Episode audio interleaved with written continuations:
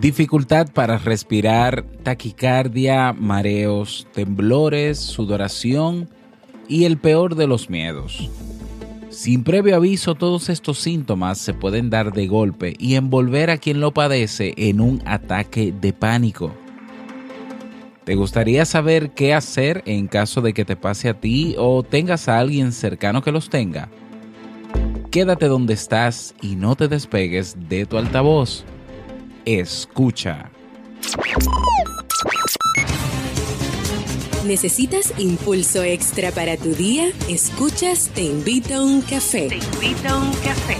Un programa de desarrollo y crecimiento personal que te ayudará a motivarte y a enfocarte para alcanzar tus metas y tus sueños. Transmitiendo de lunes a viernes para todo el mundo. Y ahora contigo, tu anfitrión, Robert Sasuki, psicólogo emprendedor, escritor y motivador profesional. Bienvenido.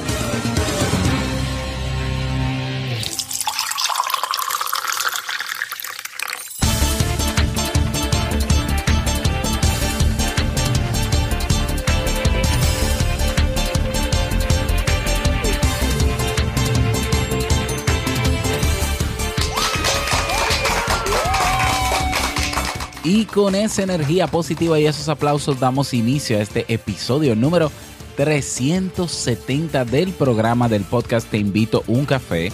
Yo soy Robert Sasuki y estaré compartiendo este rato contigo, ayudándote y motivándote para que puedas tener un día recargado positivamente y con buen ánimo. Hoy es viernes, viernes 10 de febrero del año 2017, por fin viernes. Si todavía no tienes tu tacita de café, tu bombilla con tu mate, tu poquito de té o tu taza de chocolate, ve corriendo por ella porque vamos a comenzar este episodio con un contenido que estoy seguro te gustará mucho. En este episodio escucharemos la frase con cafeína, ese pensamiento o reflexión que te ayudará a seguir creciendo y ser cada día mejor persona el tema central de este episodio, que bueno, voy a bajar la música, el tema central de este episodio que he titulado Ataques de Pánico, audioguía de cómo tratarlos. Hoy tenemos como invitada a la psicóloga clínica Úrsula Perona de la web psicoactiva.com, quien va a trabajar con nosotros este interesante pero sobre todo importante tema, ¿eh? el tema de los ataques de pánico. Y bueno, también tendremos el día de hoy, como siempre, el reto del día. Y bueno, antes de iniciar, me gustaría preguntarte si tuvieses la oportunidad de aprender actitudes eh, o desarrollar actitudes, mejor dicho, habilidades, hábitos y técnicas que te permitan convertirte en la persona, el padre, madre profesional que siempre has querido y lograr así tus metas a corto, mediano o largo plazo. ¿Aprovecharías esta oportunidad? Si tu respuesta es afirmativa, ahí tienes nuestro Club Kaizen. Mm, en el mismo encontrarás cursos de desarrollo personal y profesional. Recuerda que la próxima semana iniciamos el nuevo ciclo de cursos. Tenemos ya 25 cursos en carpeta más de 200 videos, más de 200 clases. ¡Wow! O sea, mucho, es mucho contenido. Y bueno, si comenzamos ayer apenas, comenzamos en mayo del año pasado, ya llevamos más de 200 videos. Y bueno, nuestro masterclass mensual, tienes ahí la biblioteca digital con libros, bueno, con títulos que, que bueno, títulos de la mayoría de los que estamos, de los que hemos recomendado alguna vez en este en este podcast, tienes acompañamiento personalizado de un servidor y tienes también acceso a nuestra comunidad privada en Facebook, donde ahí todos estamos alineados con el mismo propósito y objetivo de vida, que es mejorar nuestra calidad de vida, ser cada día mejor persona.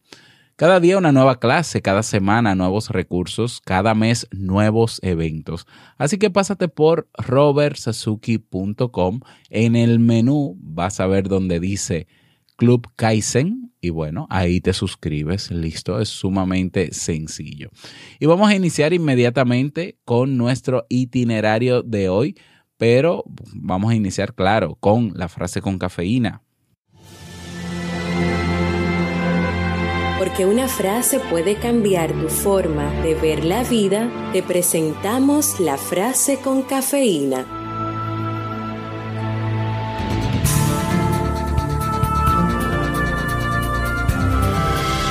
Sin salud, la vida no es vida, es solo un estado de languidez y sufrimiento, una imagen de la muerte.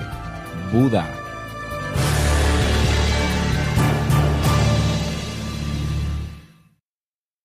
El trastorno de pánico eh, afecta entre un 2 o un 3% de la población en países occidentales.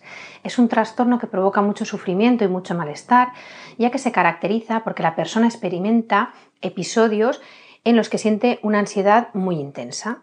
Esta ansiedad eh, se presenta con unos síntomas característicos que pueden ser eh, sensación de ahogo, dolor en el pecho, sensación de pérdida de control, sensaciones de despersonalización o de realización, que, son sensaciones asociadas a verse desde fuera o a ver el mundo como extraño. También hay palpitaciones o puede haberlas, dolor de cabeza intenso, mareo, es decir, hay un cuadro sintomatológico muy amplio que se produce en el momento que la persona experimenta una ansiedad muy elevada. ¿Qué sucede? Que después de un primer episodio de ansiedad o un primer ataque de pánico, la persona desarrolla miedo a volver a sufrir un ataque de pánico, ya que es una experiencia verdaderamente desagradable. Dura poco, dura unos pocos minutos y en realidad es inofensiva. Inofensiva en el sentido de que no va a tener consecuencias mayores o, no presentas un riesgo ni que te dé un infarto o ni que te puedas morir ni nada. Es muy desagradable de experimentar, pero no tiene consecuencias reales graves para la persona. Sin embargo, como es muy muy desagradable, la persona desarrolla, un, por eso se llama trastorno de pánico, un miedo intenso a que le vuelva a suceder. Con lo cual empieza a hacer una serie de cosas destinadas a evitar que eso pueda volver a suceder. Por ejemplo, se pueden controlar aspectos como la alimentación, la persona puede pensar que tomar ciertos alimentos o ciertos medicamentos o estimulantes como el café o tal pueden empezar a desarrollar o a hacerle sentir esos síntomas, como aceleración de, o taquicardia, que la persona asociaba al trastorno de pánico. También se puede dejar de ir a ciertos sitios, pues por ejemplo donde hay multitudes, donde la persona se pueda sentir agobiada, con lo cual con esto se produce un mecanismo en el que se va reforzando todavía más este problema. ¿Por qué? Porque en el trastorno de pánico hay como un círculo vicioso en el que la persona experimenta algún síntoma que, interpreta como amenazador, ¿no? Pues por ejemplo, eh, siento taquicardia o siento sensación de ahogo. A mi mente viene enseguida aquella experiencia tan desagradable que yo sufrí en la que tuve un ataque de pánico, con lo cual empiezo a hacer algo para que esa sensación disminuya o desaparezca. Ahí hablábamos de las conductas de evitación o de escape. Pues me voy de donde estoy, si estoy, por ejemplo, en un centro comercial, a tomar el aire, o me tomo el pulso, o me tomo una medicación, lo que sea. ¿Qué pasa? Que en ese momento la ansiedad o ese malestar que yo sentía disminuye. Por lo tanto, pienso que me ha funcionado este mecanismo. ¿Qué hago? Volver a hacer lo mismo cuando vuelva a suceder. ¿Qué pasa? Se, se, coge miedo a sensaciones corporales que normalmente son fisiológicas, que son inofensivas y que forman parte de nuestro cuerpo, de nuestro organismo. Y al hacer conductas de evitación y de escape, no nos exponemos a la sensación de malestar que, pueden provocar en un momento dado, que no es peligrosa y que si nos permitimos experimentarla, probablemente pase y no tenga más consecuencias. El mecanismo es un poco el de, por ejemplo, un día llego, voy a coger el ascensor y pienso de repente, uff, a ver si me voy a quedar encerrada. Entonces digo, mira, me voy a subir por la escalera. ¿eh? Este es el mecanismo de escape o de evitación. Evito el miedo que me produce subir al ascensor. Subo por la escalera, cuando llego arriba digo, ay, mira, ves, me ha funcionado, no me he quedado encerrada en el ascensor. Claro, no te has quedado porque probablemente no te hubieras quedado, porque eso es algo muy poco frecuente. Pero mi cerebro ha aprendido que esa vía de escape ha funcionado. Por lo tanto, mañana probablemente haga lo mismo. Llegaré y diré, mira, me voy por la escalera. Es decir, no estoy afrontando un miedo que a priori no supone una amenaza real y estoy consolidando esa, esa fobia.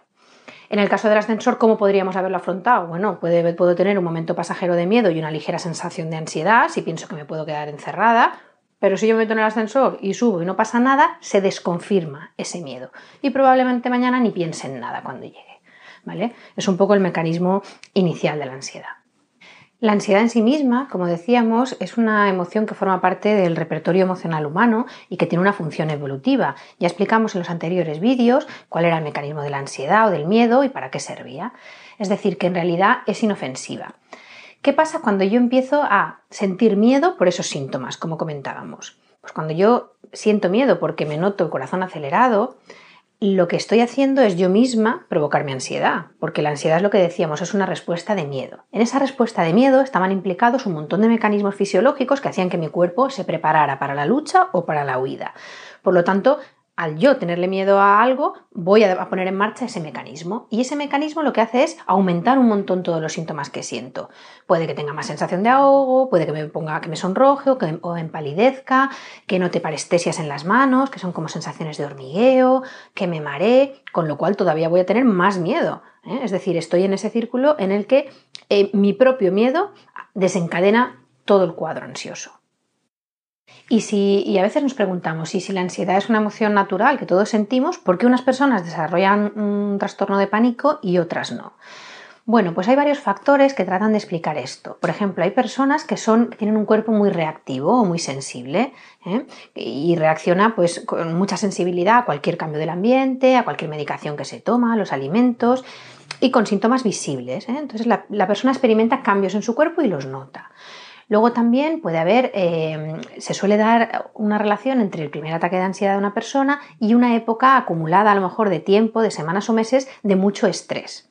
Eso hace que eh, el, cuerpo esté como hiperestimulado o como hipersensible. Entonces el estrés es otra de las causas que pueden, que pueden desencadenar el primer, el primer ataque. Luego hay factores genéticos que son hereditarios, aún no se han identificado exactamente qué genes están implicados, pero sí que es verdad que hay una predisposición genética a experimentar ansiedad de una manera mm, más bien patológica.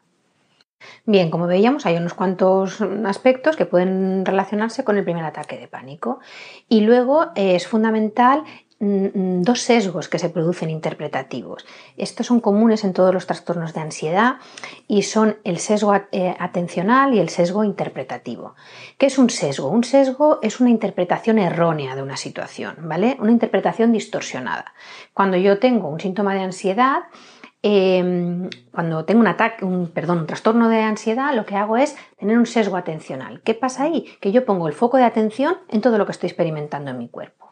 ¿Mm? Yo de normal, cuando estoy hablando, trabajando o caminando por la calle, no estoy pendiente de lo que sucede en mi cuerpo. Pero una persona que tiene trastorno de pánico sí, está todo el tiempo muy atenta a cualquier pequeño cambio, a cualquier pequeña sensación corporal y siempre va a hacer, que es el segundo sesgo, una interpretación catastrófica. Esto es que me voy a poner malo, esto es que me voy a marear, esto es que me va a dar un infarto, ¿no? Este dolor que siento en el pecho.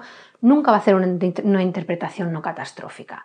Y al hacer esa interpretación, si yo pienso que me voy a poner mala o pienso que me voy a desvanecer en mitad de la calle, lógicamente lo que estoy activando ¿qué es la respuesta de miedo, lo que decíamos. Entonces ahí sí voy a tener un montón de sintomatología ansiosa.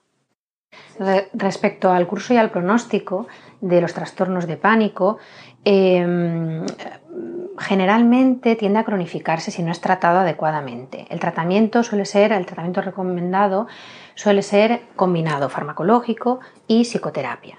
¿Por qué? Pues porque hay una parte que está relacionada, como decíamos, pues con nuestra genética, con la biología, con el funcionamiento de nuestro cerebro. A veces hay carencias de ciertos neurotransmisores, que son sustancias del cerebro, y bueno, en ciertos casos es necesario ese apoyo farmacológico. Y luego una psicoterapia que va a ayudarnos a afrontar de otra manera esos miedos, a exponernos a las situaciones temidas o a las sensaciones corporales temidas, para ir normalizando todo esto y dejar de sentir esa ansiedad anticipatoria, esa ansiedad catastrófica, todo relacionado con la sintomatología física. Eh, como he comentado al principio, los ataques de ansiedad, la persona experimenta un miedo muy intenso y desde fuera es un poco difícil de entender a veces por parte de los familiares o de los amigos, pero bueno, ¿qué te pasa? Pero si tampoco es para tanto tal.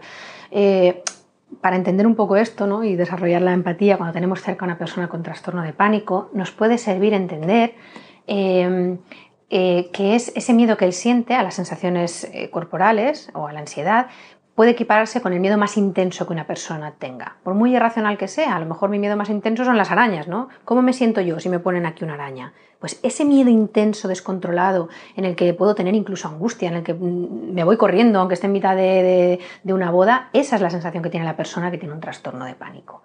o el que tiene miedo a volar o miedo a las ratas. Mm, seguro que todos hemos pasado por alguna sensación de esas, de miedo intenso. Y eso es lo que viven cada día las personas que tienen trastorno de pánico. Si además el trastorno de pánico está asociado a ciertas situaciones concretas, como por ejemplo multitudes, espacios cerrados, el coche, que es muy frecuente, o salir de casa, pues estamos hablando también de una comorbilidad con agorafobia, ¿eh? que la agorafobia describe este tipo de trastorno muy situacional, en que la persona teme ciertas situaciones determinadas. Así que todavía es más difícil el abordaje. La recomendación siempre es consultar con un profesional para ayudar a identificar si realmente estamos padeciendo este trastorno y tratarlo de la manera más adecuada posible. Esperamos que os haya servido estos consejos y os ayuden. Muchas gracias. Bueno, y muchísimas gracias a Úrsula Perona por este interesante tema. De verdad, yo me enfrento cada día, bueno, no, no todos los días, pero cada semana yo recibo personas, eh, sobre todo estudiantes en la universidad, por razones obvias, diría yo, hasta cierto punto, que eh, presentan ataques de pánico. Entonces, esto es un tema que yo creo que nos atañe a todos. Y si aprendemos a ser empáticos y a y a poder ayudar, ¿no? O a poder saber qué hacer al respecto, pues es sumamente importante. Y bueno, eh, si te gustó el tema, pues y te gustaría recomendar algún tema en particular relacionado con esto, pues escríbeme al correo hola arroba Robert. Yo con muchísimo gusto pues lo preparo. Y tenemos, tenemos un nuevo mensaje de voz, vamos a escucharlo.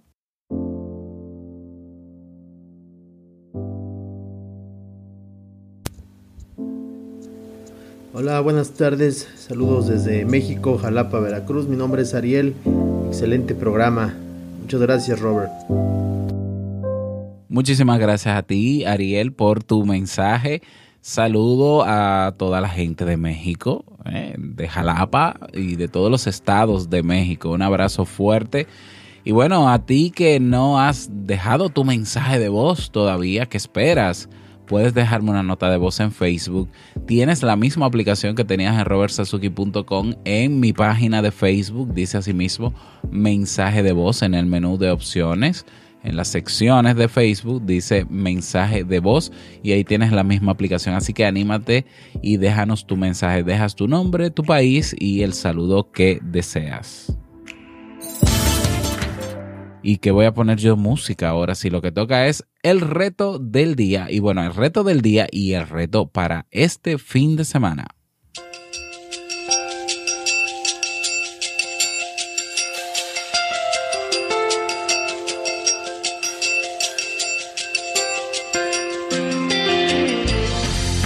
El reto para el día de hoy y para el fin de semana, vamos a unirlo, va a ser un gran reto el reto, el gran y enorme reto de desconectar, de desconectar, descansar, a ver, reunirte con tus seres queridos y no vía digital, por favor, por favor, sino de forma física, presencial, ahí lo tienes.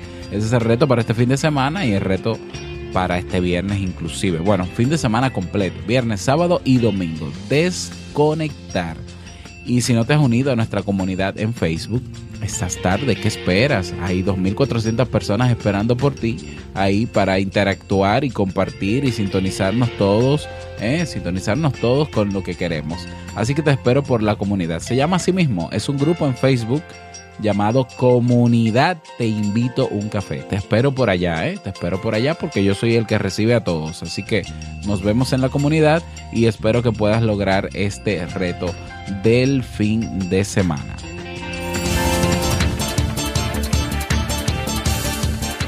Y llegamos al cierre de este episodio en Te Invito a un Café. Agradecerte como siempre por tus retroalimentaciones. Gracias, gracias por tus reseñas de 5 estrellas en iTunes.